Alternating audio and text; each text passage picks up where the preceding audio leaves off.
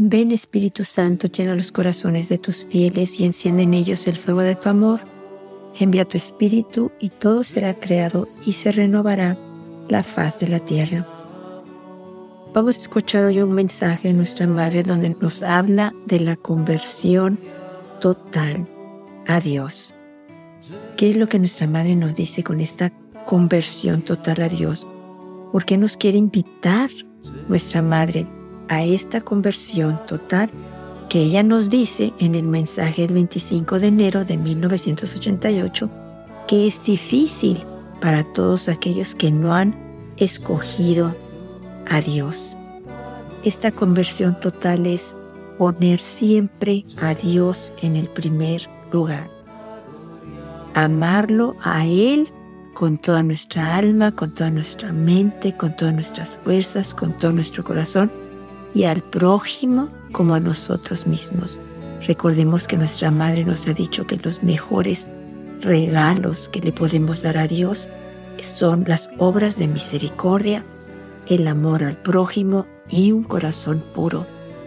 Ese corazón puro es el que no guarda rencor, el que no juzga a los demás, el que no tiene pensamientos negativos de los demás, el corazón puro que Dios le agrada es aquel que perdona, que ama, que disculpa y que soporta con paciencia los defectos de los demás.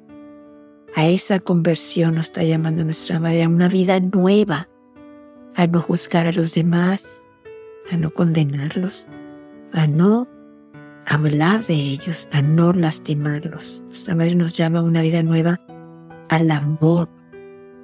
Nuestra Madre nos dice que muchas veces cuando nosotros estamos lejos de Dios y no nos contesta nuestras oraciones, muchas veces pensamos que no nos escucha, que no atiende nuestras oraciones. Nuestra Madre nos dice, no, no estamos lejos, Ustedes están lejos de Dios y no pueden recibir las gracias porque no las piden con una fe firme, porque no creen en Dios, porque no le tienen confianza a Dios, porque no conocen el amor de Dios. Nuestra Madre nos dice que ella ora cada día por nosotros para acercarnos más y más a Dios, pero ella no puede hacerlo si nosotros no lo pedimos, si nosotros no lo deseamos, si nosotros no lo anhelamos. Entonces nuestra Madre viene a decirnos que es importante que nos pongamos nosotros en las manos de Dios, que confiemos en Él, que lo pongamos en primer lugar, que lo busquemos, que le demos a Él las primeras horas de la mañana, que vivamos sus mensajes de nuestra Madre, especialmente el mensaje de la conversión, el mensaje de la paz, la lectura de la Biblia, el ayuno. Recordemos que a través del ayuno, de la mortificación, del sacrificio y la renuncia nos hacemos más fuertes para poder obedecer los mandamientos de Dios, para poder vivir lo que nuestra Madre nos dice, para poder vivir en paz y amar a nuestro prójimo, disculpar a nuestro prójimo, aceptar con paciencia sus defectos, sus debilidades pero todo eso tenemos que hacerlo de verdad. Tenemos que vivir los mensajes de nuestra madre. Ella nos pide miércoles y viernes que ayunemos a pan agua. Si no podemos ayunar a pan y agua, podemos ofrecer cualquier otro sacrificio, renuncia, mortificación, pero eso nos hace fuertes, es bueno para nosotros, es bueno para poder obedecer a Dios, para poder amar al prójimo, para poder rechazar el mal, para poder de verdad amarlos y no juzgarlos. Nuestra madre nos dice en otro mensaje del 25 de mayo del 92, nos dice algo parecido. Nos dice, día a día yo estoy más cerca de ustedes, aunque ustedes no estén conscientes de ello y no quieran admitir que están muy poco ligados a mí en la oración.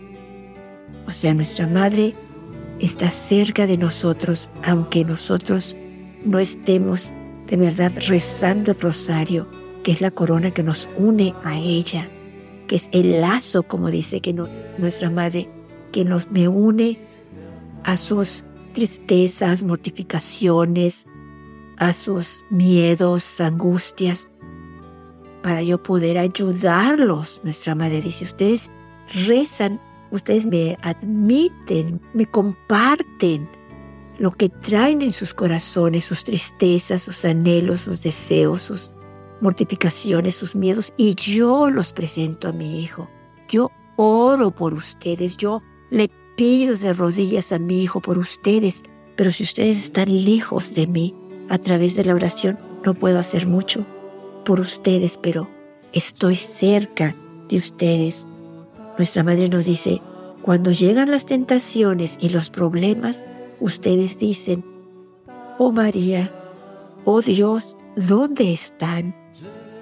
Y yo tan solo espero que ustedes me den su sí, de tal manera que yo pueda transmitirlo a Jesús y Él los llene de sus gracias. Qué tan fácil nos los está poniendo nuestra Madre, qué tan fácil es que Dios nos dé todo lo que buscamos. Simplemente ponerlo a Él en primer lugar vivir los mensajes de nuestra Madre que son únicamente para llevarnos a Dios, para regresarnos a Él.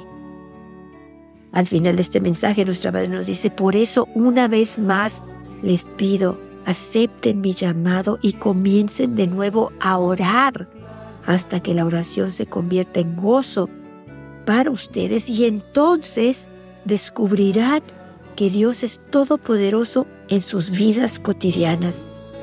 O sea, vamos entonces a ver todos los días milagros enormes que Dios puede realizar todos los días de nuestras vidas.